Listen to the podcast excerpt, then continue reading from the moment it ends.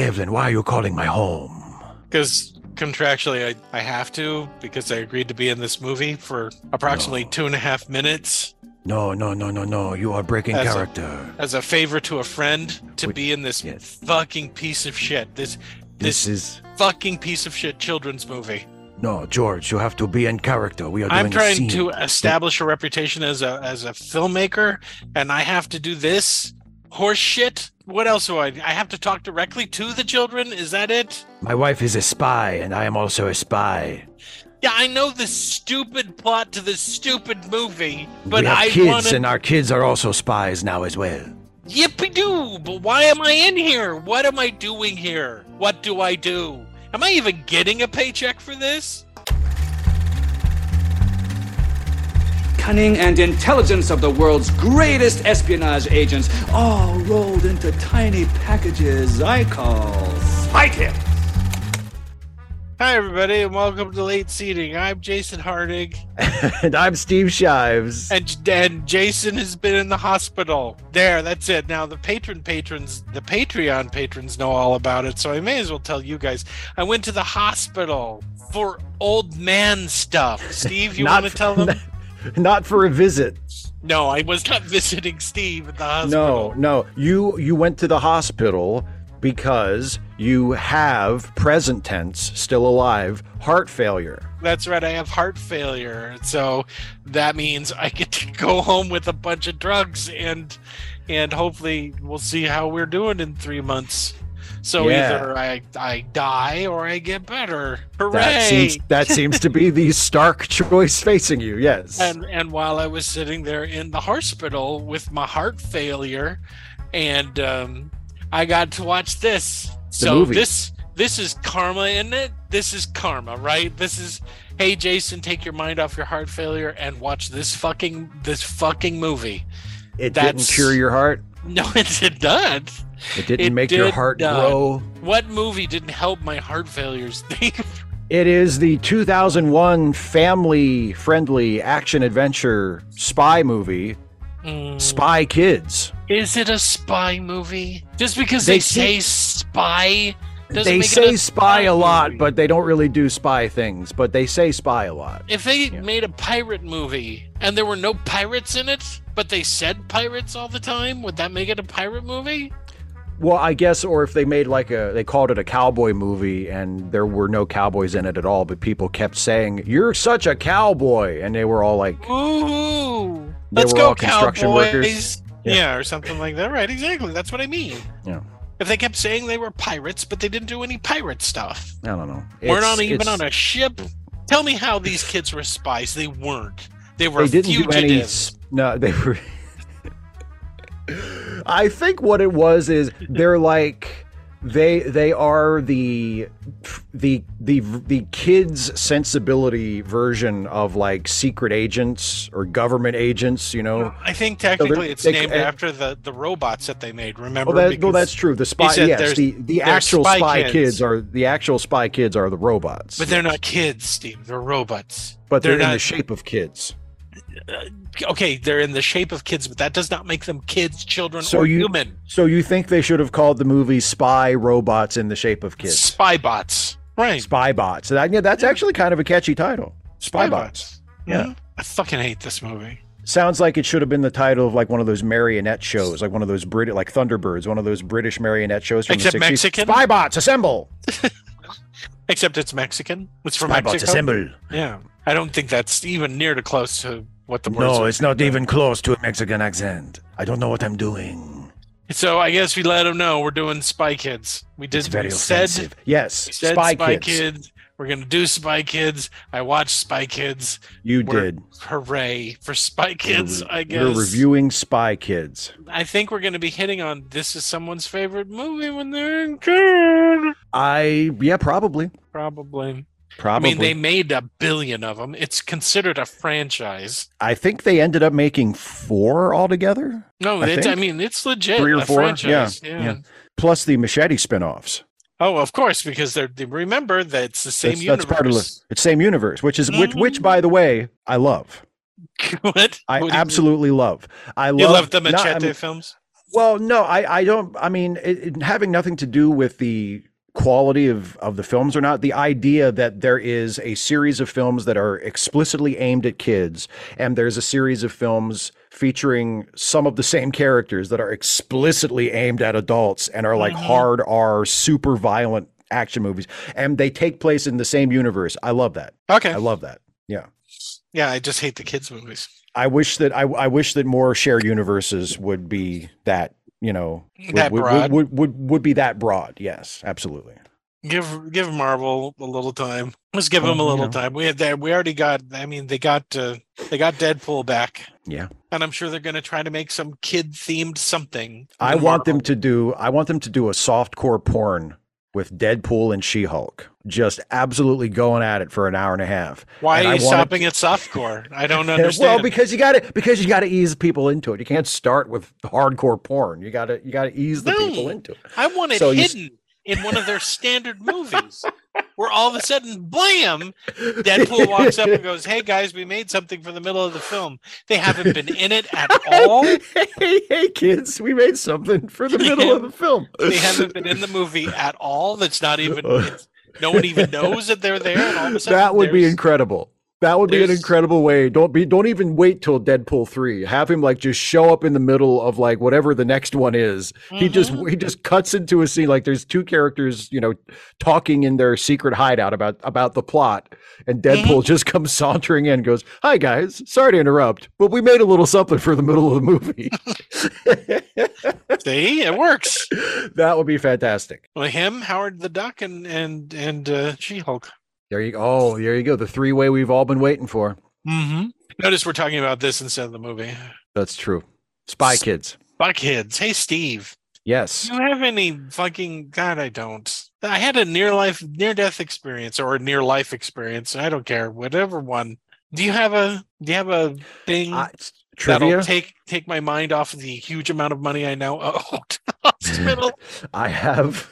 I do have some trivia about Spy Kids, if that is what you're getting at. Yes.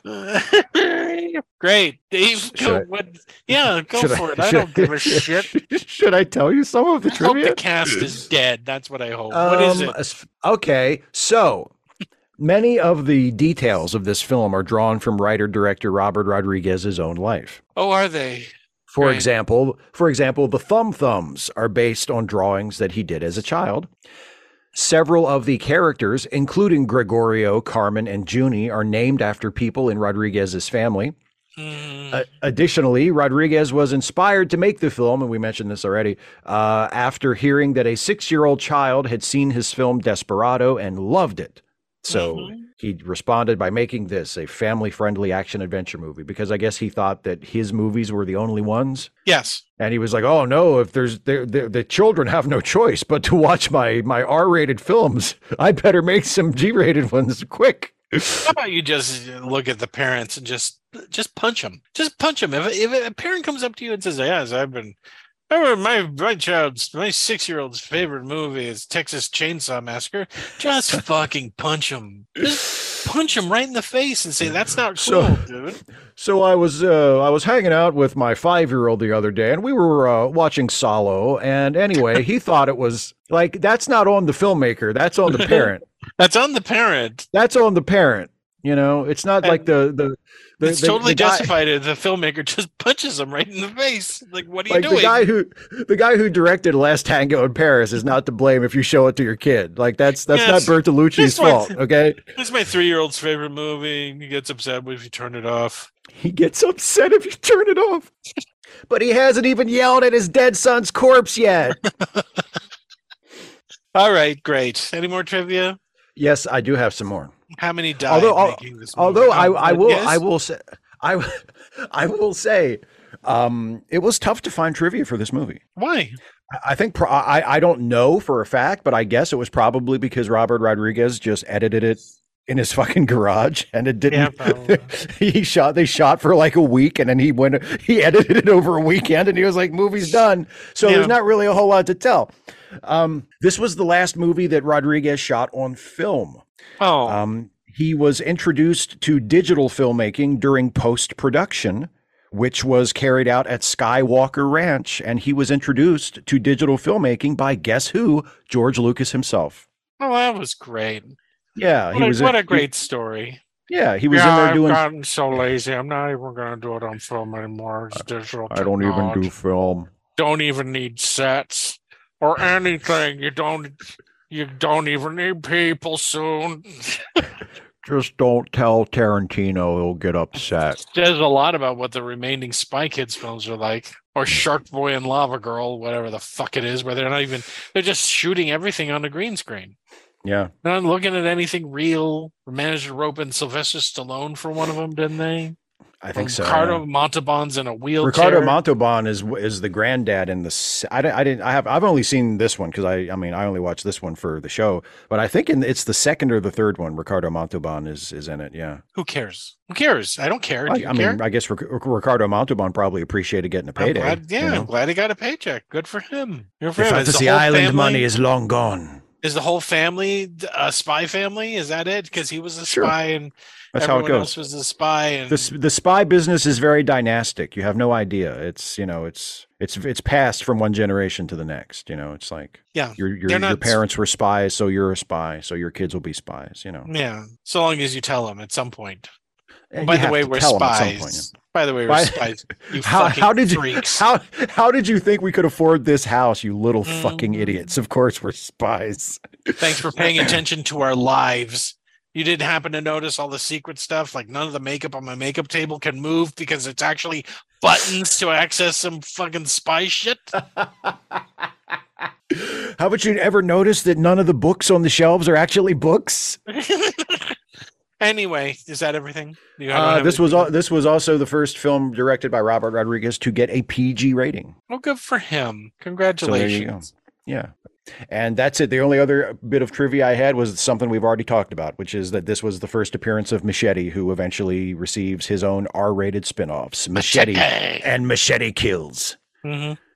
All right. It was directed by Robert Rodriguez. You know him. He made good movies like El Mariachi and Desperado and Sin City. And then someone said, hey, my six-year-old loves your movies. And he got so upset that he decided to make his own kids' movie with no guns in them, right? There's no That's guns. Right. Because he look he he he has a do-it-yourself mentality, so he said, "Well, I guess I will make family films myself." It's all bullshit, Steven. You know it. It's all horseshit. It's all lies. It's a lie. He made that up. He wanted to make, I guess, maybe something for his kids or something. No person walked up and said, "My kid watches Desperado," and he got so upset that he wrote I mean, and directed if, this entire movie. If we're if we're assuming that that. origin story is horseshit and it has nothing to do with a six-year-old watching Desperado, I'll tell you his his motivation. It was this here. And for those who are listening, I'm making the money symbol by rubbing my fingertips together. He wanted some of that scratch, some of that family movie money. He wanted he some like, oh, sweet green. Yes. Yeah, he wanted that That's family right. money. That's right. It's worked out for him, hasn't it? And it worked. It's Good probably it his, worked. his most popular films. Welcome to hell, buddy. I thought you wanted to make grown-up movies, but nope, this is what you get to make from here this on is, out. This, this, this is how he pays for them. Mm-hmm. Written by Robert Rodriguez, produced by Elizabeth Avalon and Robert Rodriguez. Elizabeth, someone that's been producing all of his movies. Blah, blah. Starring Alexa Vega as Carmen Cortez. Nothing. She's a grown-ass woman now, isn't she? Well, yeah. This is well. This, this is like a twenty-year-old movie. So yeah. Hasn't she appeared in one of the appeared in one of the Machete movies? I don't know if she has or not. She has. I'm telling you, she has been in one. I think she's okay, in Machete well, Kills. And is she well, nude in that her. one too? Fucking Machete. Did they forget that Machete is her uncle? He's her, and... he's her uncle. Boy, you're like, boy, Rodriguez is serious about this R rating shit. He just does not give a fuck. uh Daryl Sabara as Junie Cortez. Nothing. He's been in stuff, but nothing worth mentioning, right? Not really. I mean, no, not really. I think it was in Father of the Year, something else. That's it. Danny Trejo is Isidore Machete Cortez. Hooray! And you'll know him from Machete and about a million other things. Like tons a million of, of yeah, tons yeah. of stuff. Antonio Banderas is Gregorio Cortez. I don't need to mention what he's been in. Shut up! Stop asking me. And uh, Carla Gugino. What the fuck? What's her name? Carla Gugino. Car- Carla Gu- Carla Gugino. Gugino, right. Gugino, yes. As Ingrid Cortez, and you know her from, we saw her naked in Watchmen, and we saw her in uh, The Haunting of Hill House. That's right, yes, yes. And, and Sin City. In Sin City, and yeah. she, I mean, apparently he likes her a lot. So she gets a lot of work. Good for her. Well, Alan Cumming as as Fegan Floop. Yeah, that's yeah. a name. And he was in X-Men two. Look, more X-Men. That was the tagline. that was the that was the official subtitle, yes. That's what I Look, said. More X-Men. You like those, don't you? What is the actual tagline to X-Men it's two? X X two, X-Men United. I okay. Think. And it's still directed by that fucking child molester, right? Yes. Or no, or X-Men United is X three, the really That's shitty X three. One. That's the really X two, shitty one. X, X2 is just X two. X-Men two, it's just X two, yeah. Okay. I don't think it has a But subtitle. it's still it's still It's still directed by the evil monster man. Yes. Shitty monster man. Okay. Just want to make sure. Alan Cumming, he played, who'd he play in that? He played the Nightcrawler. Nightcrawler, yes. And he yes. loved it so much, he never came back. he, well, um, I mean, I wouldn't have wanted to put that makeup on either. Mm-hmm. Uh, Teri Hatcher as Miz Gradenko. And Teri Hatcher is well known as a as a fantasy girlfriend for Steve, because he loved her in, what was it, Superman and... Lois and Clark. Lois and Clark, that's right. Yeah, she was in yes. Lois and Clark, and yes. so much else, so much more. Cheech Marin as Felix Gummon. You know him as the guy from Cheech and Chong. He's Cheech, yeah, he's Cheech and, from Cheech and, and the, Chong, and the guy from that show in set in San oh, Francisco, Nash, Nash Bridges. Bridges. Yeah, he's he's uh, uh, uh, oh fuck. He's Don, Nash Bridges from, from from from Miami Vice. Don, what's his fucking he's, last name? No, his name's Nash Bridges now. Yeah, but he, he's Nash Bridges' buddy. He's Nash Bridges' buddy. Oh, look at us having a senior moment together. What's his I can't name? think of his you name know? From Miami Vice. Don something from Miami Vice. Forget, you've made me forget it. Way God. to go. Don Michaels something. Not Don Michaels. No, you're thinking Jan Michael Vincent. I didn't forget him. I don't remember his name at all. Neither He's what's I. his name's father. Yes, Dakota, yes, yes. Dakota something, isn't it? Or Dakota Don Johnson. Dakota Johnson. Don Johnson. Yes, Don Johnson is Nash Bridges, and Cheech Marin is like his sidekick ah, on Nash Bridges. I don't get it. I'm the one that has to go to the hospital for heart failure. We spent ten minutes trying to figure out Don Johnson's well, name. Heart, I, heart failure don't have nothing to do with brain failure. Okay, okay. Um, Robert Patrick is Mister Lisp, and you know him from the movie that he made that made him famous, Terminator two. Terminator two, Lost in New York. Tony Shalhoub, one of my favorite character actors, as... Mister Lith, no, as as Mister Alexander, Minion. Mister Minion, because they thought hard on his name. Mike Judge wow. as Donovan Giggles, Don- Donegan Giggles. Good way to go, Mike. Good job. You just got it because you're friends with the dude in Austin. I mean, that's basically, right. that's, that's that's probably exactly what happened. And George Clooney is Devlin, and I'm not gonna bother with George Clooney. We talked about him enough. Cinematography by Guillermo Navarro. And he's done things like Pan's Labyrinth, Hellboy, Zathura, Night at the Museum, and Pacific Rim. Guess which one is good? It was the first one, Pan's Labyrinth. Night at the Museum? No. Shut your dirty mouth. Edited by Robert Rodriguez. I don't have to do it. Now, here comes the mystery, Steve, and I expect you to answer my question oh, about boy. this. Okay. Music. Oh, yes. By Danny Elfman, Gavin Greenway. Carto Pereira, who's done things like Dirty Dancing, Havana Nights, Beverly Hills Chihuahua, and Despicable Me. John Debney, uh, who's also done Hocus Pocus, Inspector Gadget, and The Greatest Showman. Robert Rodriguez is in there for music. Los Lobos is in there for music. And Harry Gregson-Williams, who also has done Mulan, The Meg, and Gone Baby Gone. Steve, why yes. in the fuck are there six people? Why are there six yeah. people for music for, buying? For a ninety-minute kids film. Uh, for a ninety-minute kids um, film? So according to the Wikipedia... It says yes. the film score is written by John Debney and Danny Elfman with contributions from a variety of others, including director Robert Rodriguez and Marcel Rodriguez. So apparently he was just taking submissions. Okay. Um, and also there there are there are uh, individual track. It has a listing of the the soundtrack. There are individual tracks that have different credits. So I guess different composers can like scored particular scenes. Okay. Um, and I, I honestly I didn't notice that until you were just reading the credits. Listening to the score as I was watching the movie, I just kind of assumed that Robert Rodriguez had written it himself, because I know he has he's done that in the past. He scored sure. his own movies. Sure. I just sort of assumed he had done that this time too. Nope. I didn't realize that. And it's surprising to hear Danny Elfman, because there isn't really a recognizable like Danny Elfman theme in the movie. I mean, you could Danny Elfman's one of those yeah. composers that he has like a style. And you can, if yeah, you hear something, the, even if you've never heard it before, you're like, oh, that sounds like Danny Elfman. Whenever you hear Danny Elfman, you have to think of Christmas, and there's a children's choir. Doesn't matter yeah, what exactly. movie it is, you always think, oh, exactly. it's Christmas time. It's so it's, it must be Christmas. Choir. You know, I think that's probably why Tim Burton just said, "Fuck it, I'm making Batman Returns a Christmas movie," because yeah, you know he. He heard Danny Elfman's score and he was like, oh, fuck, fine. It's a Christmas movie.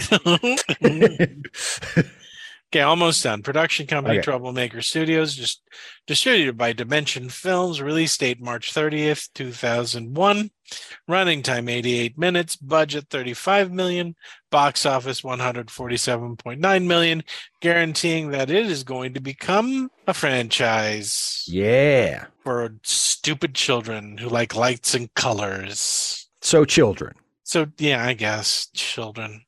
Steve, you have anything else to add on before we run into this world? I I have nothing to add before we run into this world. I am tired and I don't want to do this. But anyway, are you ready? You, Let's you do it.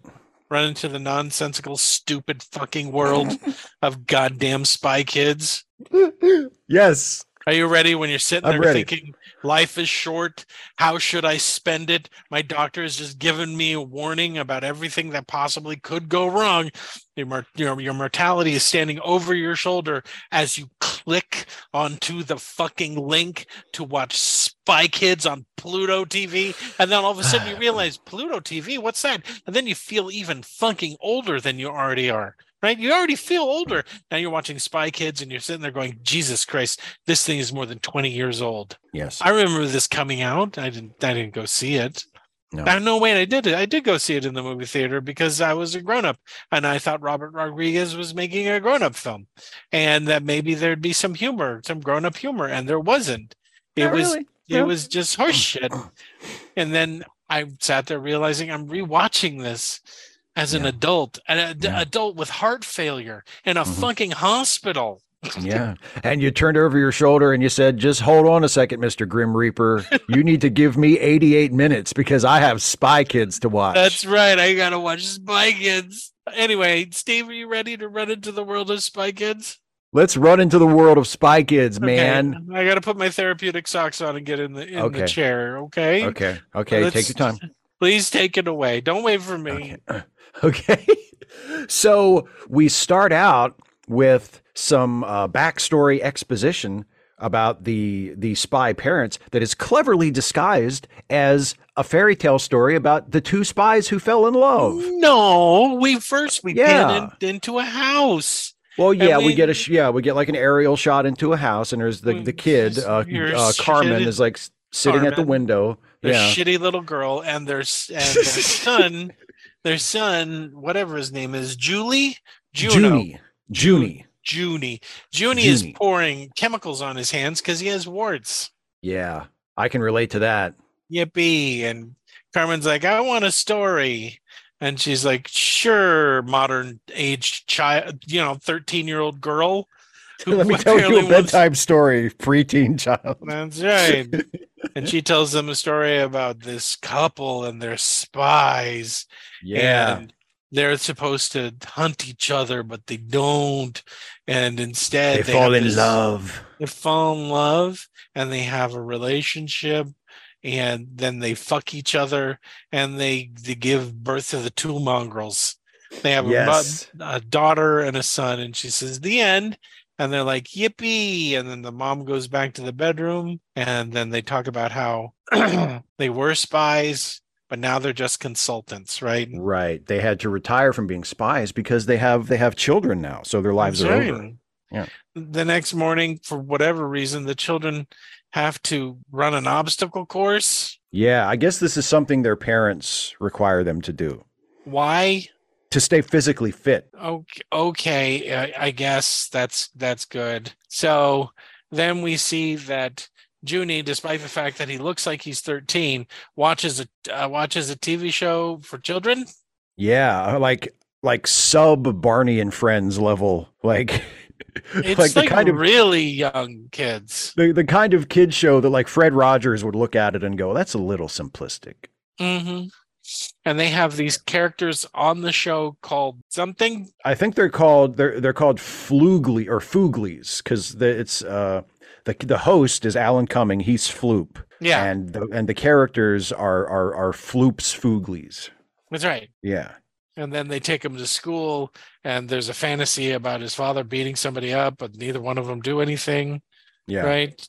Yeah. And then he's watching Floop's Fluglies in the car, and yeah. the dad recognizes that one of them is one of is a spy that disappeared. Is a missing agent, yeah, who he was just told about like the night before. And he's like, oh, and it also kind of looks like the creator of Beavis and Butthead. Anyway, then we we leave. And we go into a fantasy world where someone lives in a magic castle. That's right. And who lives in the magic castles, Dave? Oh, that's that's Floop, who is apparently not only the host of a popular children's show, but is also a supervillain. That's right. And he has robot servants called what?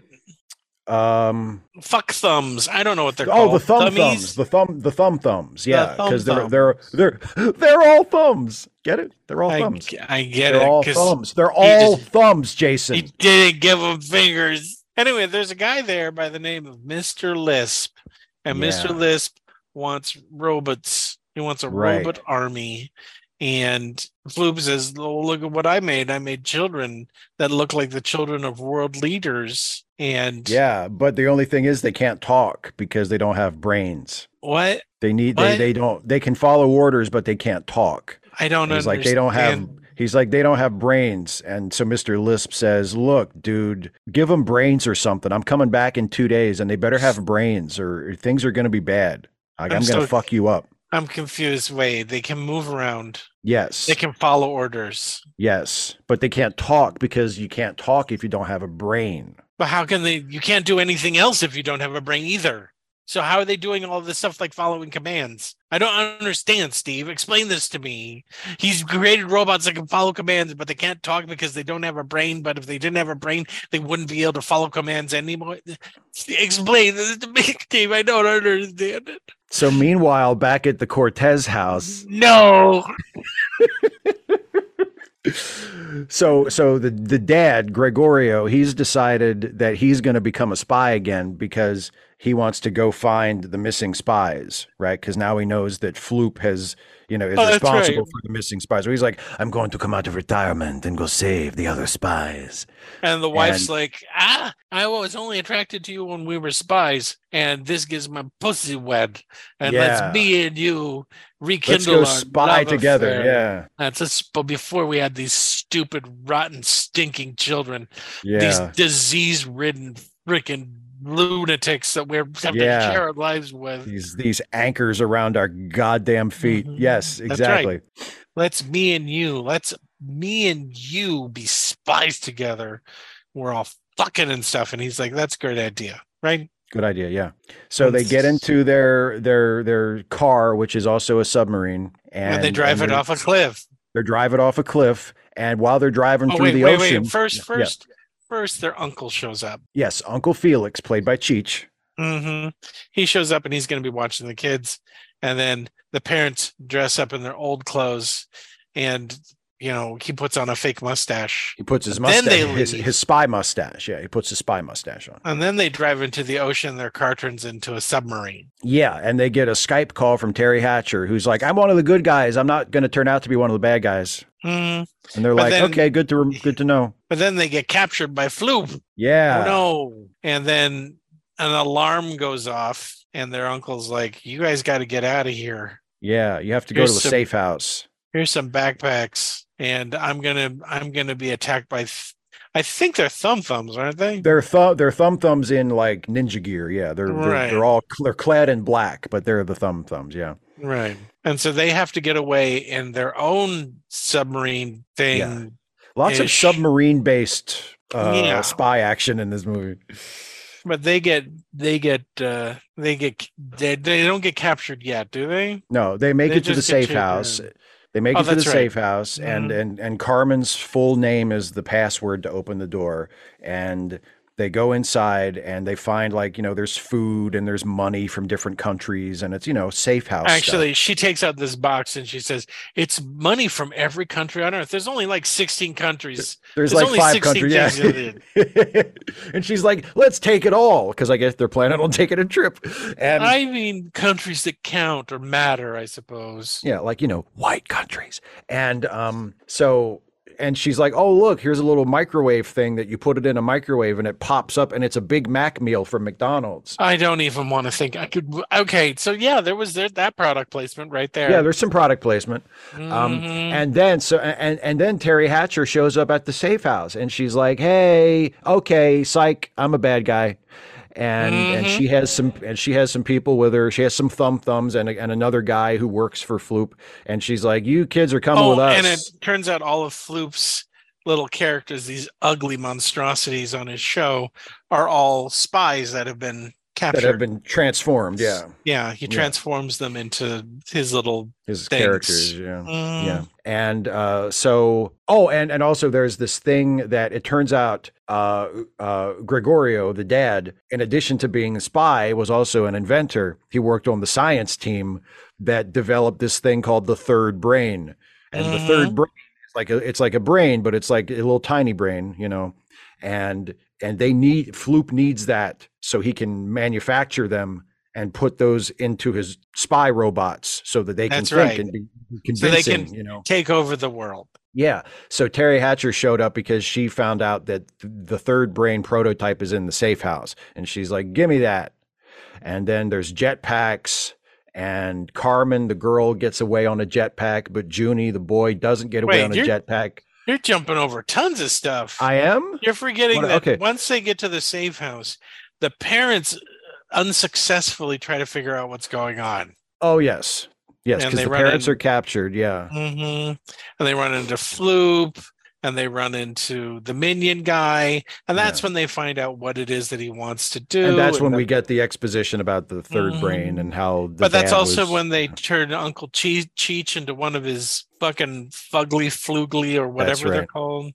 Yeah. Um, and remember that this guy who is literally brainwashed people, because they eventually they're they figure out that when they're watching his show, they do if they play it backwards, they're like, "Floop's a madman, please help us." You can yeah, hear the creatures. It. Yeah, they can. Yeah, they, yeah, yeah. So he's torturing people, and it's okay yeah. because at the end of the movie, he serves zero time for the crimes he a, that he's committed. He has a change of heart, and everything's fine. Mm-hmm. So yeah. then what's her face? Uh, Teri Hatcher shows up yeah. at the house, at the safe house. Yeah. And she's and like, she's "Give me that like, little brain, you mm, little bastards. Because that worked for the bad guy." And they're like, "Oh, no." Yeah. And they and set then, her hair on fire. That's right. Because they'll be funny later. Yeah. Right? That's right. And so they get away somehow on the back. Is it on the backpack? She, the uh, Carmen gets away with a, a jetpack, and then Junie runs away, and eventually Carmen like doubles back and grabs him and carries him on her jetpack. Okay. Yeah. All right. And then, then what happens? I don't care. And then they get away. They, they, they remember they fly into a department store, and the thumb thumbs follow them, and they create a ruse where they like attach the jetpack to a clothing rack, and it flies out of the store, and the thumb thumbs chase after it while they change clothes and get away on like a bus. Um, and I then... don't remember any of it. Is that what happened? I'll take your word yeah, no, for that's, it. That's, that's, that's what, what it, yes, that's what happened. Because um, I think I immediately started staring at the ceiling at this point. I was like, there is nothing keeping me engaged in this movie. Well, maybe, maybe, um, maybe you, maybe you had in your death experience. Oh, that's possible. That's possible. Oh, and, and at some at some point around this point, we also we find out that Minion is actually like the evil genius Minion behind is the, Floop. He's so Floop is a genius, but Minion but is he's like, like an taking, artist. Yeah, he's like an artistic type, and and Minion is actually, you know, like like really committed to taking over the, what do they yeah. want to do? Do they want to take over the planet? Please tell me that's what I, it is. I guess. I mean, they want to replace the children of powerful people with robots. Yeah, but I mean, what, to what end? Why? Is it to take know. over to influence or to, sell to, it to, to take? Other yeah, to take or? over the world with kids that are robots. Okay, don't so, think too much about it. I'm trying not to, but it's fucking impossible. Anyway, they're so they get away, they get to the grove, and that's when they go find their Uncle Machete. Yes. Okay. Who who builds gadgets for spies, who has like his own spy shop that he runs. Right. And it turns out once they meet him that Machete and their father don't get along or something. No, they're brothers. They're brothers. That's right. But they haven't spoken for many years. Why? Because Machete sells his spy tech to everybody, whether they're oh, good guys or bad right, guys. Right, and right. Gregorio is like, you should not do that. And he's you like, exist shut in up. a moral gray area. You should choose to be on the side of good. That's right. And he's like, shut up. Don't talk to me. Fuck you. I can do whatever I want. But eventually, don't you preach at me. Yeah. Eventually, don't doesn't he help them out? Yes. He gives them like a plane or something. He gives him he gives him a little plane that they use to fly to um, the, the to Floop's place. Yeah. Which is a castle. Which is a castle. Yes. That looks like it was designed by a four-year-old. Mm, yeah. Okay. And so then what happens? Um then we get all the the fun hijinks of the kids in the castle. Yay. And I don't care. We could stop it now because I don't remember any of it, nor do I give a shit. So here's basically what happens. Through hijinks, eventually they find out that Floop isn't really into the whole taking over the world thing, right? Right. He's more worried about his show. Yeah, he's more worried he's, about he's his... He's concerned about the quality his of his show. Piece of shit show. Well, you know, the yeah. He asks, I think he, they do this twice, where he asks, he's someone is talking about something completely different, and Floop says, my show, what does it need? Yeah. It needs to not be on the air. How about that? It needs that? to not be on the air. How about that? It needs that? to be better. It needs to just be better in every way. You've seen enough of he because they show him trying to record stuff for his shows. And yeah, which he apparently records in a holodeck. Yeah, he records on holodeck from his his magic fucking island. Yes. Where also he's he's created a, an entire thing of children. Yeah, yeah. They were all yeah. robots, right? Yeah, sure. Um, it's a big castle. He's got lots of room. Mm-hmm. But then he's like, I don't...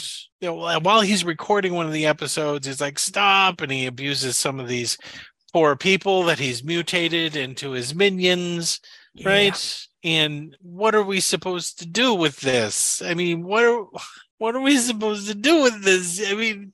He, suddenly he doesn't want to do it, and Minion's like, sure you do. For money? Is it yeah, money? Sure. And okay. Floop's not Floop is no longer with the program, so Minion locks him in the virtual room, which is also like a holodeck, but it's a holodeck That's that right. you can't it's a holodeck that you can't leave, apparently. Right. And he's like, you Minion, you betrayed me or whatever. And Minion's like, yep. And Teri Hatcher's on his side and all in right. Uh, and at some point he turned their dad, Junie and Carmen's dad, into one of the Minion things. Right. One into of the, a creature that's based on a drawing that Junie made. Oh, that's right, somehow. And yeah. um what else? They get and away. And they they they they make the brain they they put the brains in the kids. Yes. Um, and then the kid and Robert Patrick shows up and he's like, where's my robots? Mm-hmm. And the ki- and so they're bringing the kids in and the kids all have their brains. So like they're fully functional evil child robots now, but Floop has turned babyface and helped the kids and their parents escape. And he's like, okay, you go upstairs and try to stop Minion. And I'm going to go over to this place um, uh, with it has a computer and I'm going to reprogram all of the kids so that they won't be evil anymore. They'll be good. And that's right. So then he, he does that. And the way he does it is he's inspired by Junie. And he says, I'm going to give the robots purity of heart and that'll make them good. Yeah, because so that's, that's something you can program. He remembers the keystroke shortcut for purity of heart, and he does it, and he and he and he puts it into all the robots, and so they They they stop being evil, and also Machete shows up at the last second to stand with Dude, his with, with, for with no his brother. For no reason. He just crashes yeah. through a window. Comes comes crashing through a window, and he's like, "I'm here too." He and does nothing. He does nothing. He just he stands does nothing. There. Yeah. He just stands there. Yeah. Yeah. And so, uh, the, so the robots turn on the bad guys mm-hmm. and save the day. Yep. And then and then we cut to some like a short time later, and um, the family has come back together, and and Gregorio and Machete are friends again, and the kids and the parents have resolved all of their issues, and everybody knows that everybody's a spy, and the the the the once evil robots have become good robots, and are or we see on T V that they've been doing good deeds all over the world.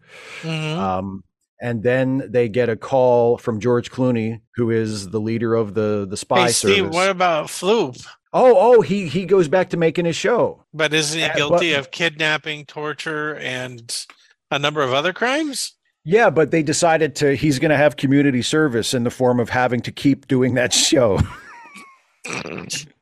Okay. But but the show but the show is different, because one of the time he asked Junie at one point, he says, "Junie, what does my show need?" And Junie says, "Oh, we forgot Minion got mutated." Minion got mutated, yeah. And apparently um, he's stuck doing the show with Floop. Yeah, he's he's in the show as like a character now. Yeah. So no one went to jail. No, no one, one went to jail. jail. No, and apparently okay. the punishment was just you have to keep making this show. Um, and but and also the spy the the the spy kids, the robots that are in the shapes of Carmen and Junie, are on Floop's show now, because that's what Junie said. No, Junie said your show only, needs yeah. kids. So also the the the robot kids apparently are wandering around the earth. Helping yeah. people. Helping people, yeah. Okay. And that's not and, terrifying at all. No, it's not. Anyway, so what else? What else? What else? Uh, George, George, Clo- George, George yeah. Clooney calls and says, "Hey, you have an assignment. You have to do more spy stuff." And and Carmen says, "We only accept missions now as a family. So we, we, we're well, no, a spy first, family now." First, they think it's the grown-ups that he's talking to. Oh, that's right. Because, yeah, he, he wants the kids. Yeah, he's yeah, that's mm-hmm. right. He's like, "I wasn't and talking then, to you." Regardless of any head. law at all, he's like, "No, we want the, we want the kids to yeah. endanger their lives." Because, yeah, right. well, you know, they're, they're spies. They're not subject to the same laws that you and I are. And then, and then Carmen says, "We only do things as a family," because that was set up as a thing. Sort of. And the was it a little, a little bit? They were. Of, yeah. I mean, we we show them they're very in, involved in the kids' lives, right? Yes, that's true. They, yeah, they're. You don't get the sense that they're like absentee parents. I mean, mm-hmm. yeah. Well, for one thing, apparently they're both home like all the time. They both work yeah. from home, so you know. I mean, they're driving them to school for fuck's sake. Yeah. Yeah. So where did this whole "we only do things as a family"? I guess it's because the parents were lying to them about being now they do spy spies. shit. Now they, they do spy, spy shit as a family now. All yeah. together. Please yeah. tell me this is fucking over. Is it over That's it. now? It's Thanks it's over fuck- now. Steve, tell me how you feel about this this fucking waste of my precious goddamn time. Spy Kids. I liked it. No, of course you did, you putz. You oh how how how I liked it. How did I, you like it? I didn't love it. Mm-hmm.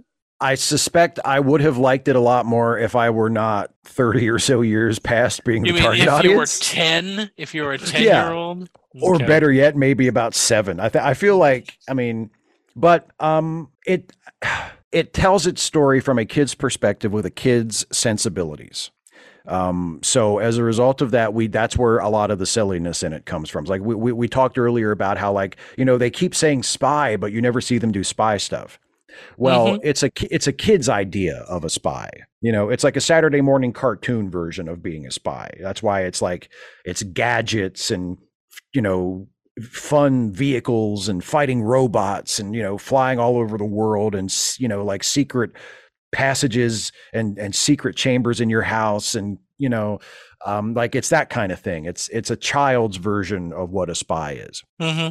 Um, you know, and there's there's like the goofy slapstick. There's the replace kids of powerful people with robots, supervillain plot.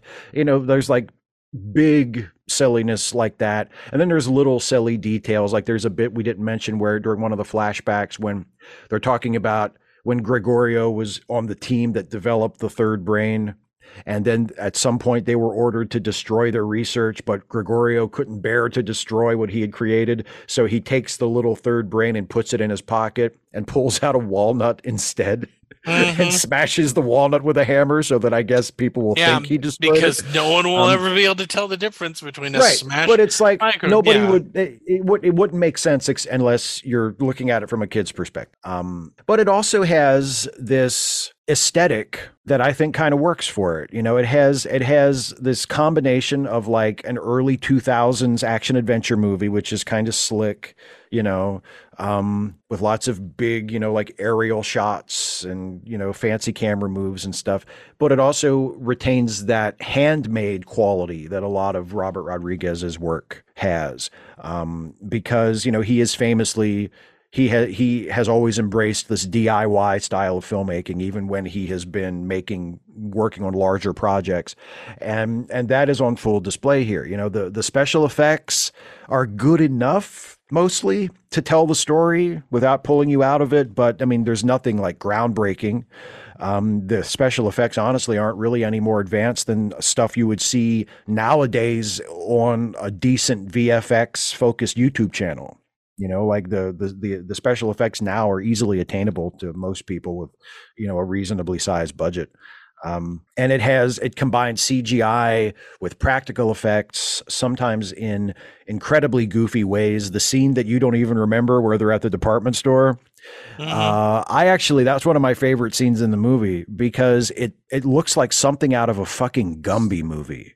Like it's. Because it's it's it's obviously like a combination of C G I and practical stuff and I, what like some kind of animation, whether it's stop motion or or you know digital animation that's been intentionally sped up to look a particular way. But you know it looks like something you would see in like a Gumby cartoon, um, and and, it, and I don't know it works. It has like this funky, clunky sort of charm to it. And some of the visuals I think are really clever. Like I, I think the thumb people are really cool. I think they're they're surreal and kind of hilarious. And mm-hmm. I, I, I think I think the idea of them showing up places in disguise, like dressed in black, I think that's hilarious. They're like they're they're they're thumb people. They're literally all thumbs. Thumb for a head. Thumb for arms and legs and feet and legs. You know, but like but they're dressed in ninja outfits to disguise mm-hmm. the fact that they're thumb people. Like I just I think that's funny.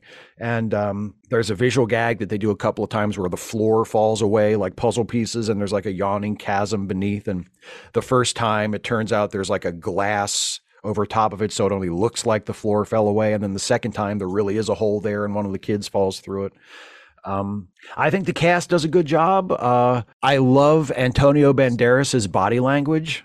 When he's in spy mode, he has this thing, this way of entering a room where like he'll run in and he'll like pause for an instant, like he's striking a pose, but he only does it just just long enough to register, you know, and then he goes on with whatever the action is in the scene. So it doesn't feel like he's overdoing it, but there's just a little touch of, you know, I am a hero, you know. Mm-hmm. Um, Alan Cumming, I think, is terrific as Floop. I think he finds just the right note for his character. Um, he has a, a running gag I mentioned already when he asks, he'll, he'll ask somebody, my show, what does it need?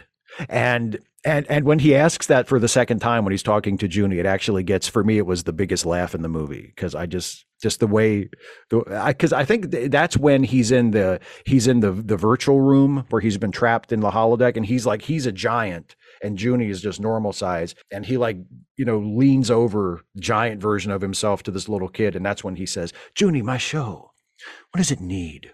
And I just, I don't, the, the insecurity. Mescaline. He has like, yes. How about but, a plot? Yeah, like, he, How about a scene a, in which he's actually teaching kids something instead of some freak out? Okay. He's anyway. a super, he's a super villain with show business insecurity. And I think mm-hmm. that's funny.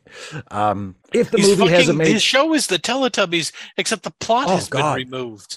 If any, yeah, exactly. Anybody who thinks Teletubbies is not, like, doesn't have enough substance is it, mm-hmm. like watch this fucking show in this movie. There's there is nothing to it. It's just a weirdo and other weirdos running around doing well, nothing. Ugly fucking weirdos. yeah, yeah. Like mm. scary. It's like, what if Teletubbies were nightmare creatures? What they, they are like, not. What like, are you talking about? What if they had like, yeah, but they're supposed to be cute. What if they were mm-hmm. like grotesquely styled, like had like nightmare skulls? Oh, on. If, yeah, but, exactly. Um, the big flaw in the movie, I think, is, and we touched on this a minute ago when we were finishing up the summary. Um, the message, which I think the, the message of the movie is supposed to be that family is the most important thing. And that does feel like Storm. an afterthought. Uh, well, mm-hmm. yeah, it's yeah, it's not the most creative message, but also like it you know, feels it like neat if it turned out that their parents were evil spies, were bad people who had yeah. murdered people. That's right. That's right. The kids had to make kinda, up their minds. Kind of hard to sell that to like the the seven year old audience, but you know. Yeah, but it would still um, make. Oh, are you kidding me? How many times when you were a child did you think or had a fantasy that your parents were fucking evil oh, and you were good basis. on a yeah. daily basis? And it was my job to take them out. Mm-hmm. Imagine what kind of. I, I every kid in the, I want to see the Spy Kids movie, and then the kid parents go take them and they're like, we need to have a talk about our relationship, don't we? It's like, no, we're fine, except punish me all the time, you know, little things, and, or you ignore me, I don't know, but I mean I want anyway. I want you dead, Mom. I want you dead. Um, but yeah, keep so that's going, the, the, keep going, the, mes- yeah. the message is like family is the most important thing. And that feels like an afterthought a lot of the time because the movie gets so into the adventure mm-hmm. and the silliness and, you know, the, the kids going off on this, you know, this quest to rescue their parents and all the wackiness that that involves.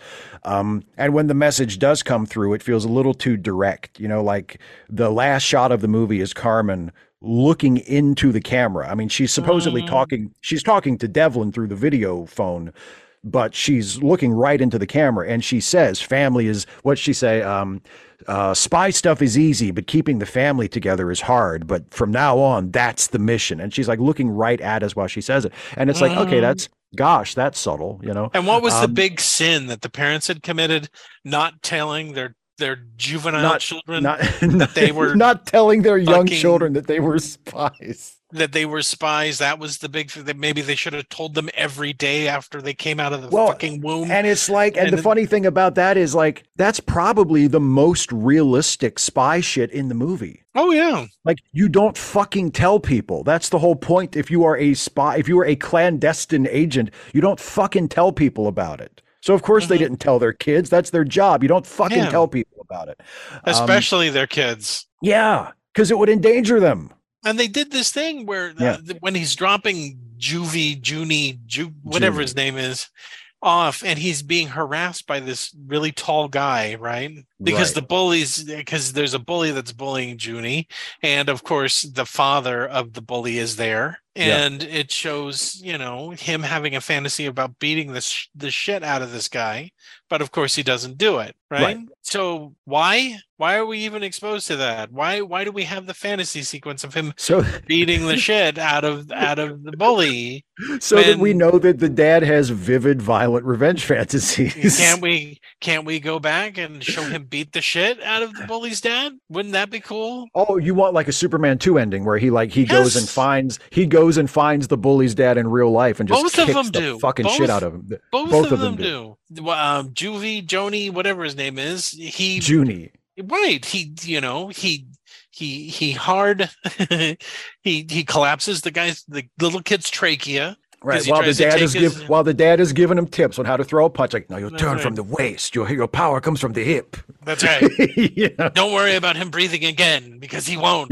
And the father Don't comes worry up about and him like, breathing again. What have you done? And then he's like, Pum. and this punch sends all the bones in his nose directly up into his brain. If it doesn't kill him, it leaves it renders him useless the rest of his life. Then he turns and says, "You've been watching Spy Kids, rated P G." And wait for the sequel, Machete. Machete.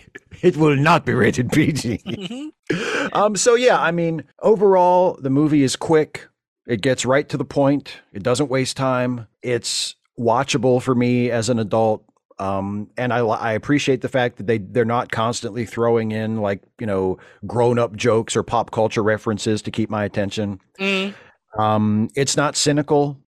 but also it's not pathologically clean and pure and inoffensive like a lot of kids' fare tends sure. to be. Uh, it's clever. It tells a simple story without feeling overly simplistic, and it features a lot of very talented actors who seem like they're having a good time. Mm. So I, I liked it. I wouldn't consider it an all-time classic. I'll probably never watch it again. I probably would never have watched it if not for this, but I, I liked it. So there you hmm. go. I did not enjoy this. It was not pleasant. I hated the two children who were the leads, hated them, did not want to spend any time with them, did not give a damn about any of their problems. And also their problems didn't have anything to do with the central plot of the movie. And I think that's maybe one of my bigger things is like, maybe they should have something about how th- their relationship with their parents isn't, isn't working, right? Mm-hmm. Like, mom and dad, there's a whole bunch of their lives that they're not talking to us about. Right. Right. Or something. Maybe, along maybe, maybe they are still actively spies. Yeah, maybe they and yeah. it's taken away from their parenting as a result. Yeah. Mm-hmm.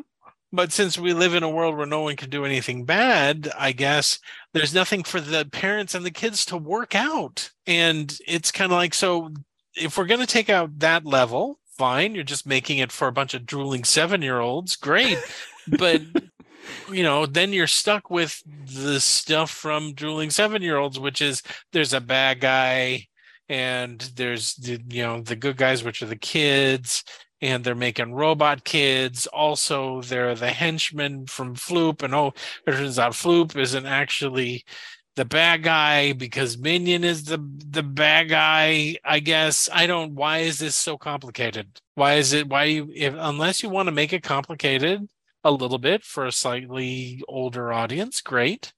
You put some some stuff in there about the relationship between parents and children and how important it is for them to be, I don't know, maybe honest with the kids about certain things, that this shouldn't be, oh boy, my parents are spies, but shit, something's trying to kill me and I don't know why. And, you know, just kind of make it interesting. I think one of the things is about this is that it starts off kind of grounded and then literally yeah. turns into a Saturday cartoon show. Becomes a cartoon, yeah, yeah.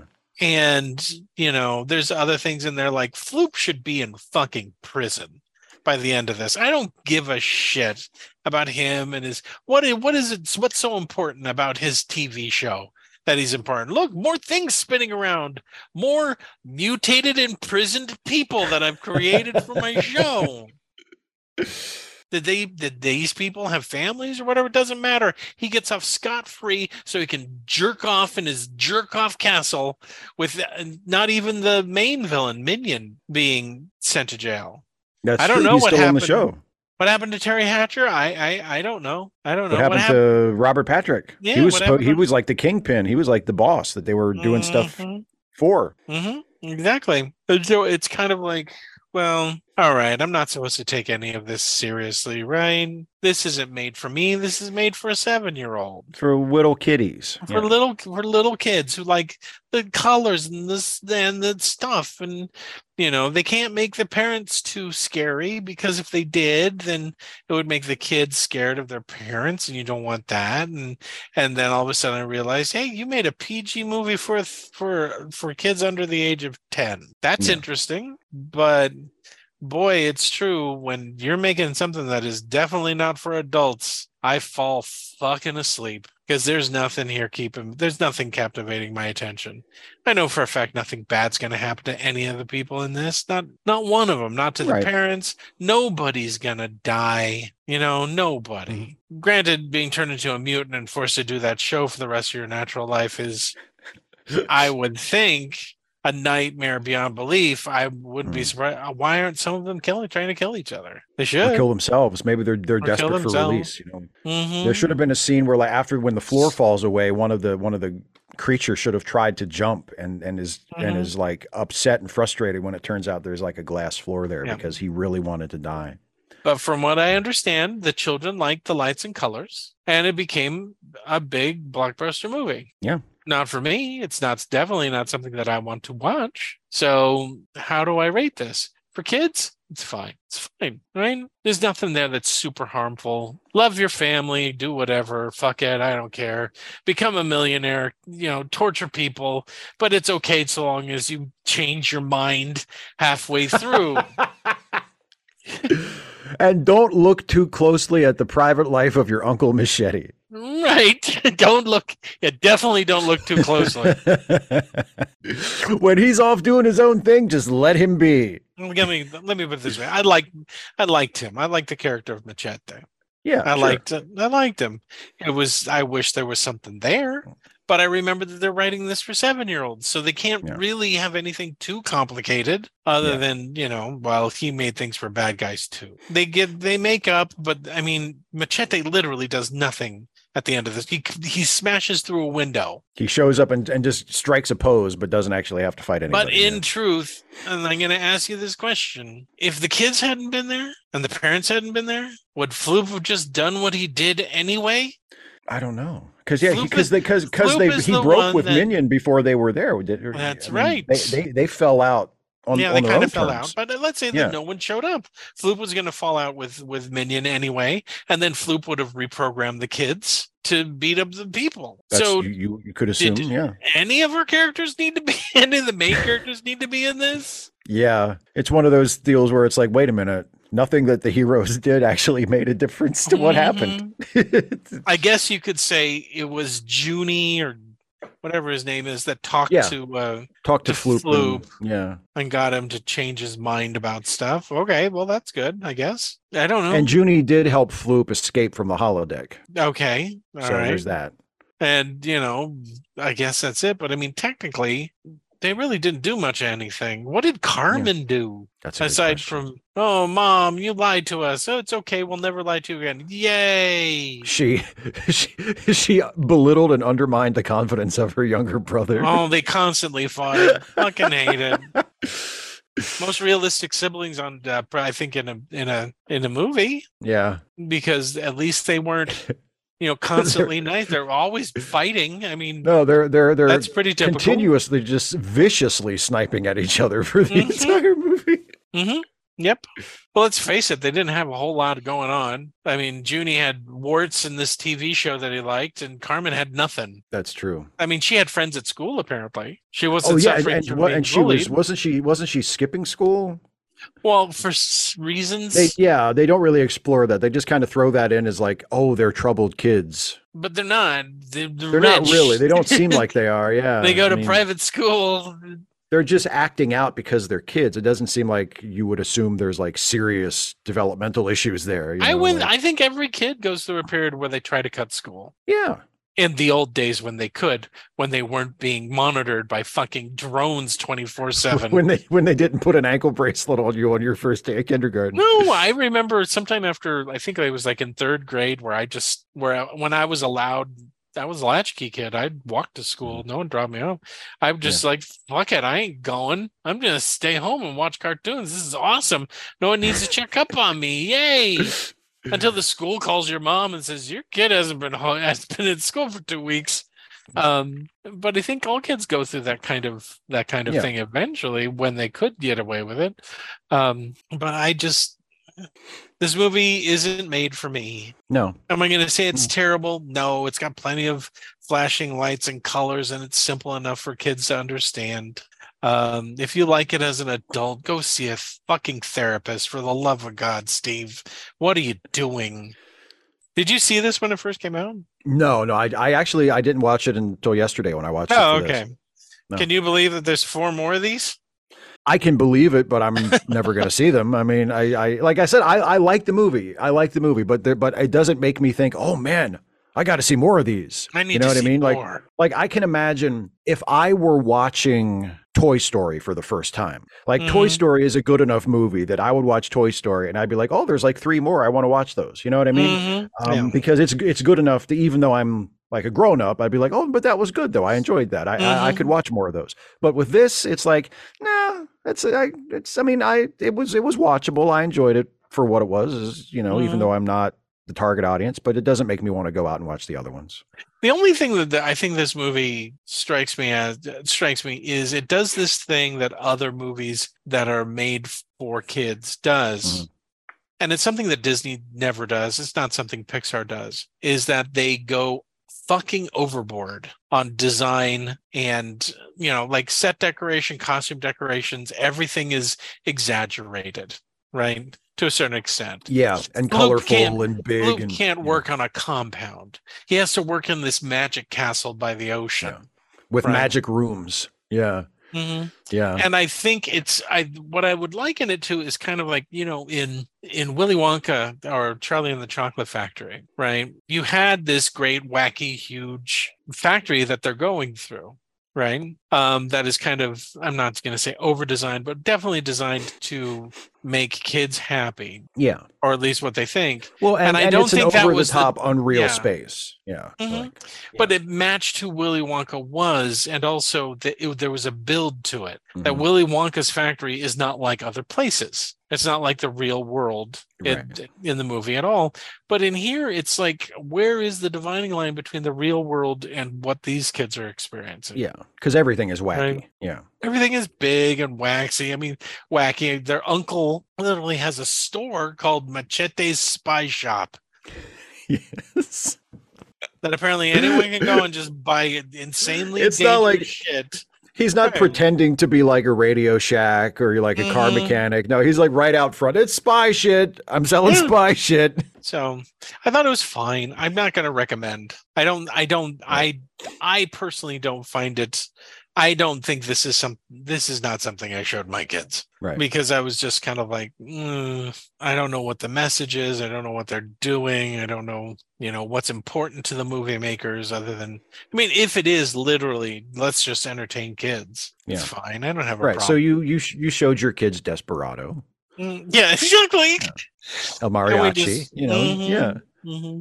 So Steve, recommend. Yes.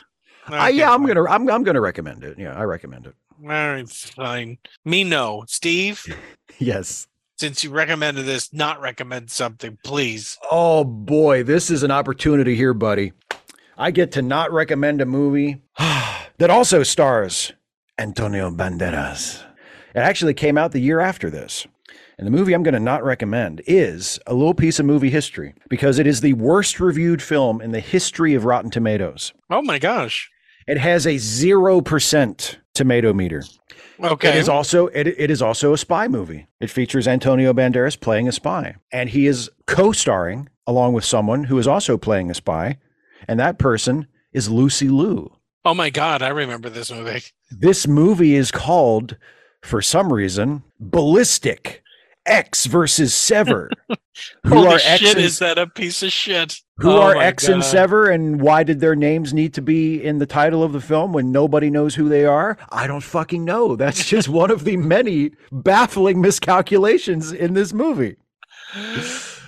Um, yeah, so Antonio Banderas and Lucy Liu are rival intelligence agents who band together to, to face off against a, a common adversary.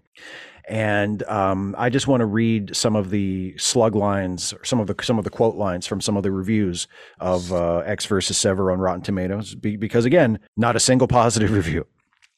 Um, this one says, for many viewers, the big question may not be whether X and Sever will get together or why they are fighting in the first place, but why am I sitting here anyway? That's Jocelyn Novak from the Associated uh... Press. Here's here's another one. Before seeing this film, I couldn't understand why the producers had given it a subtitle. Afterwards, I realized X versus Sever was probably the full script. That's J R Jones from the Chicago Reader. Um, for years, many people have joked about an action movie that might eliminate plot altogether and simply cut to the pyrotechnics. Someone has finally done it. Mike Clark, U S A Today. And finally, from Michael Compton of the Bowling Green Daily News. If you must see X versus Sever, just go bang your head against the wall for an hour and a half. It would be the same effect. So that is the movie I am not recommending. Do not Hooray. watch Ballistic: X versus mm-hmm. Sever.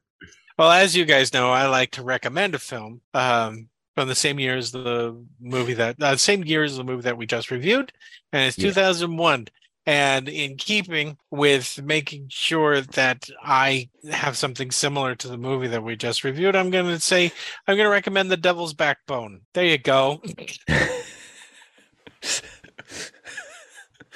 Similar. Similar. I mean, we have we have a, a Spanish director, right? He's he's he turned into one of our major movers and shakers, except he remained, he kept his artistic integrity, unlike Robert Rodriguez, who said, fuck it, I'm going to make children's movies from here on out. Um, uh, The Devil's Backbone is a story set in the Spanish Civil War as an orphanage. It's spooky because there's the hunting and it's good and I like it. And as I mentioned before, it's a Guillermo del Toro movie. Well, it's just I wanted something that was kind of related to what sure. was happening with that. But Guillermo del Toro's, you know, he's a great filmmaker. He's a great filmmaker, and Robert Rodriguez made this. Has made some great films. Okay, wait a minute. So here's the thing. He, I think he's he's a genre filmmaker. Yes. Right? And I don't think he's he can break too far out of that. I don't think we're going to see like a, a major drama or something like that. But I'll tell you what, he's made R-rated movies with lots of with lots of shooting and, you know. Yeah. But I've never seen anything as impactful in a Robert, Robert Rodriguez film as the fucking bottle scene in Pan's Labyrinth. Oh no, I agree with you. Yeah, I don't think I, I you're right. He's a genre filmmaker. Um yeah. he's a he's a very talented genre filmmaker. Mm-hmm. Um mm-hmm. I don't yeah, I mean, I don't know if he's ever made like a capital G great film. Um but he's made some He's made some entertaining films. Some very some very entertaining films, you know, From Dusk Till Dawn, mm-hmm. Sin City. I really don't like that um, movie. What, From Dusk Till Dawn? Yeah. I mean, like I say, I wouldn't say it's like an all-time classic, but I enjoy it. I feel that it loses the thread. It's like, hey, I started writing one movie and then ran out of ideas and started writing another movie towards the end. I love the, uh, I love the, there's one of the lines that Harvey Keitel's character has when he's having an argument with his daughter. This is before the vampires show up. Mm-hmm. They're having an argument. You mean where, the, said, where they literally have to drive to where the vampires are? The vampires yes. just don't show well, that, up. That's true. They show up and the vampires are there. And they're like, oh, holy shit, who knew there were vampires here? But um, but no, it's it, he's they're having an argument about something. And mm-hmm. his daughter sa- his daughter says, what would mama say? And he looks at her very coolly and says, your mama's got nothing to say. She's dead. And I was like, well, that ends the fucking argument, don't it? But I mean, literally, I, when I was watching, when I was watching From Dusk Till Dawn, I got that feeling that they wrote it. It was about these two. It was a crime thing set in the mm-hmm. desert, and then they hit a spot and they went, "What the fuck are we gonna do now? How do we fuck, end let's this?" Let's just do. Let's and just have some vampires. Said, someone said, fuck it, vampires. And Tarantino said, that would be interesting. Don't listen to him. It's not his movie. He does not he's give not a shit your about friend. You. Robert, Robert, he's, he's not, not your helping friend. You. He, he, he makes his own movies. You don't have to let him make your movie too. um, but yeah, yeah, yeah. Anyway. Yeah. So I'm going to, uh, you know, pick any of them. Devil's Backbone is the one I is that the one I just read? Yeah, that's the one you said. Yeah, I recommend. Yeah, it. Do that one. The Devil's Backbone. It's great. It's not a kids movie. Please don't think it's a kids movie. It's not. And uh, have fun with that because it's like I don't. I didn't get anything out of this one. Was, I'm not recommending it to kids because I don't think it teaches them anything. And if you just want to bombard your children with lights and noise, I guess that's that's. That's good, but you know, I'll be showing my kids the Iron Giant stuff and fill them with. Oh well, come on, yeah, you can't sorrow I mean, yeah. and dread. And you're gonna compare it to like the yeah, of course it doesn't. Well, and like I mentioned, like Toy Story. I mean, it doesn't compare to like and, a, you know a, a top shelf Pixar movie or something like that. It's not. And like, as far as this plot, you know, The Incredibles did it better. That's true. The Incredibles did have like the mom and dad are super not not spies in that case, but yeah. I mean, the heroes. Difference is the kids knew as well because they were born with powers, right. right? The kids knew, and so it was like a shared secret. But I always remembered. So here's the scene. This is what this movie needed: the scene where Missus Parr sits down her kids and says, "Listen, these people are going won't hesitate to kill you. Okay, this isn't like T V." Mm-hmm. If these guys come after you, I'm giving you, use your powers however you can to save yeah. your lives, right? And we don't get that. We don't get that here, right? We don't get a scene like that where, no, well, hey, by the yeah. way, this is fucking dangerous and you will be killed if they capture you. I don't feel yeah. like anybody's in any goddamn danger at any point in this movie. No, and I think that was a conscious decision by mm-hmm. Rodriguez. Like, I, oh, I think sure, for whatever sure. reason he decided, yeah, he didn't want, you know, there's not, there's really no serious violence to speak of at all in the movie. And I've always um, felt that's horseshit. You know. Don't talk down to kids. You can entertain them while also letting them know that there are certain aspects of, of this that are not okay, right? That it's not, mm-hmm. it's not good. And I thought, you know, and I know it's not a fair, well, fuck it, I don't care if it's fair, but I think The Incredibles handled that a lot better about the fact that two of their main characters are kids. Mm-hmm. And that Syndrome, the main, main evil dude, probably has absolutely zero hesitation with killing children if mm-hmm. he needs to do it. So I don't know. This one was, you had the spy family. No one seems terribly upset that they find out that their parents are spy people. Do either one no. of them give a sh- no. seem to give a shit? They think it's cool, if anything. Yeah, exactly. So, uh, uh. hey, Steve, guess what? Hey, Steve, what? guess Tell what? Me, what? Hey, Steve, what? Hey, Steve, guess what? What? Last week, I told people that they had to write in with the movies that they want us to review. You Our patrons. Did. Yes, our indeed. patrons. Then I went to the hospital. That's right. So slight interruption. Slight interruption, but their comments and their votes did help me. So thank you, you guys. Um, but guess what, Steve? What? We have a clear winner this time. We do, so I don't have to make a terrible choice? No, you don't have to make a terrible choice. And I don't have Thanks, to, patrons. to make a terrible choice. And also, I know what movie it is. So I I could not tell you, I suppose, but I well, would then I would I, I, I would have to watch it though. I, I need to watch the movie. So I would like to, to thank everybody that sent in um uh, a movie, and that's Jonathan Hove, Melanie Knoll, uh, the Noam Chomsky, Noam spelled G N O M E. I like that. Yeah. Uh, Brian Sheehan, Steve Jolly, Stephen and Cindy Dymick, Corpus Power, Casey Volpin or Volpine, Adam Mc- okay, he actually provided me with the pronunciation of his last name, Adam Klugo Klugowitz. Klugowitz. Klugowitz. Klugowitz. Thank you. Okay. Mads, Niece Lone Wolf, Anti Taminen, I think. Um, Sean, uh, James Stoddard, Matthew Datcher, Doug Roosh, Tasby twelve, Vigo the Carpathian, A to B, and Arcane Flame. Uh, all of them sent in suggestions, but awesome. Thank we you. got four votes for the same movie. Oh boy. Four of them. Okay. So the next movie that we're going to review, we're going back to one of our favorites. We're going back to Carpenter movies. Oh boy. Okay. When he was making good ones in the eighties. Okay. That's any number of John Carpenter. Which one do you think it is that they voted for, Steve? It's one. Well, it's one we haven't done yet. Right. And it's a good one, or from yeah. his good era. We've only done three of them. We've done Halloween. That's true. Halloween, um, the, thing, the Thing, and and, uh, and Big uh, Trouble, right? And Big Trouble in Little China. Yeah. So we kind of spanned his oeuvre. Two horror. Well, no, not really. Two horror. One. Uh, um. Uh, one well, action. Are we talking?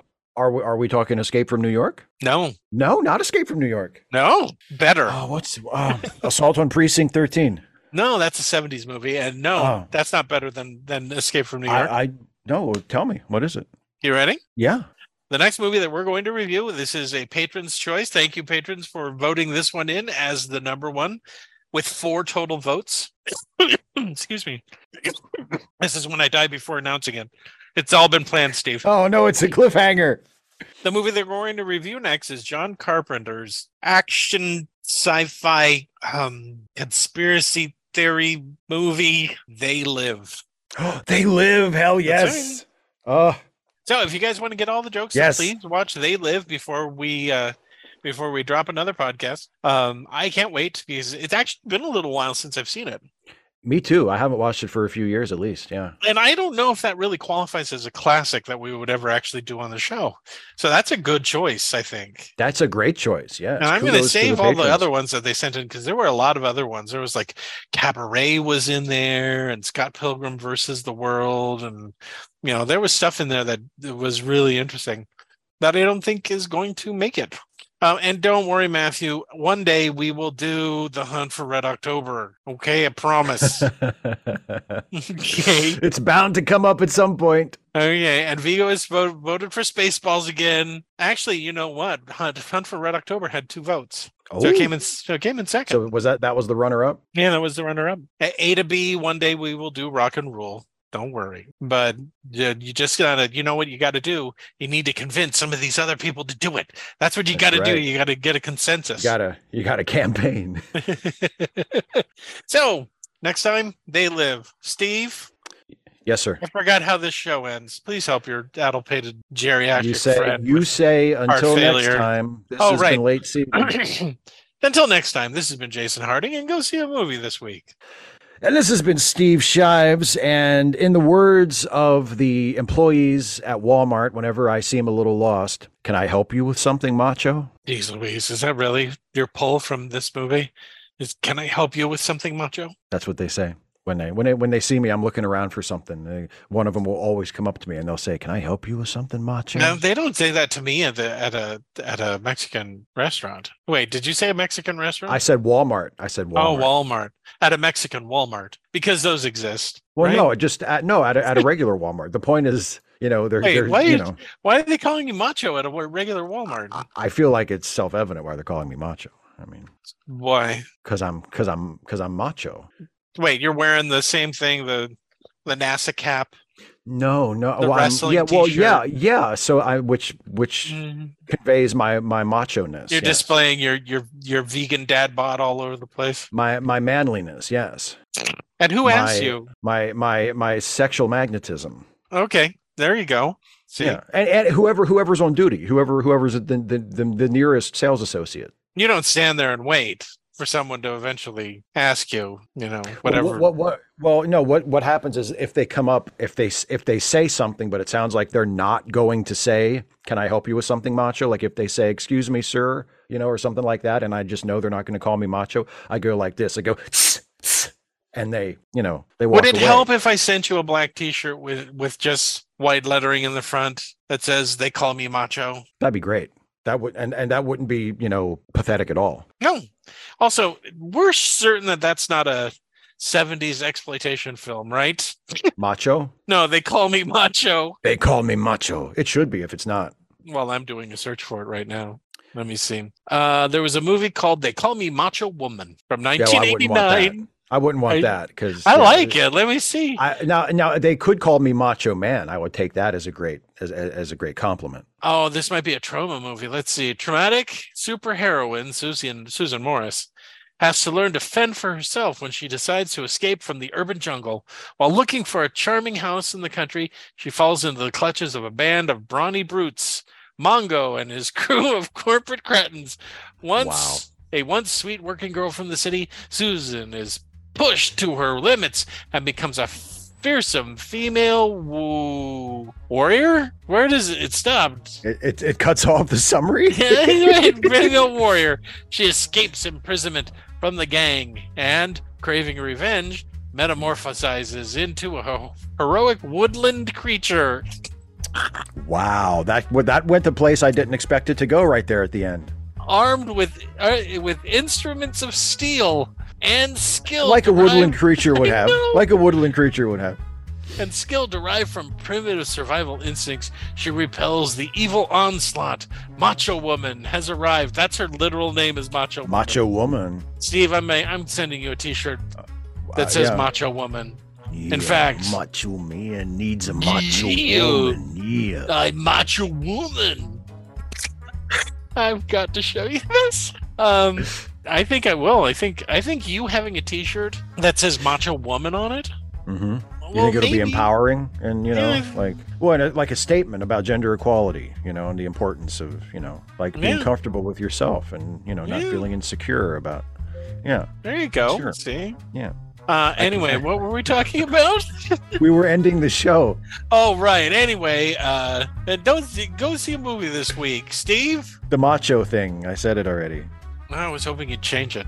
Oh, um, I can't remember any other lines from the movie. All right, fine. Bye, everybody. Bye, everybody. I don't know why I'm waving. This is the we're, wa- we're waving at the patrons who are going to still watch for a few minutes. Uh, bye, everybody. Don't leave though. It's not over yet. Don't leave. You. We're not done. We still gotta show you the. I still gotta show you the box for Macho Lady, uh, Macho Woman. Macho, Macho Woman.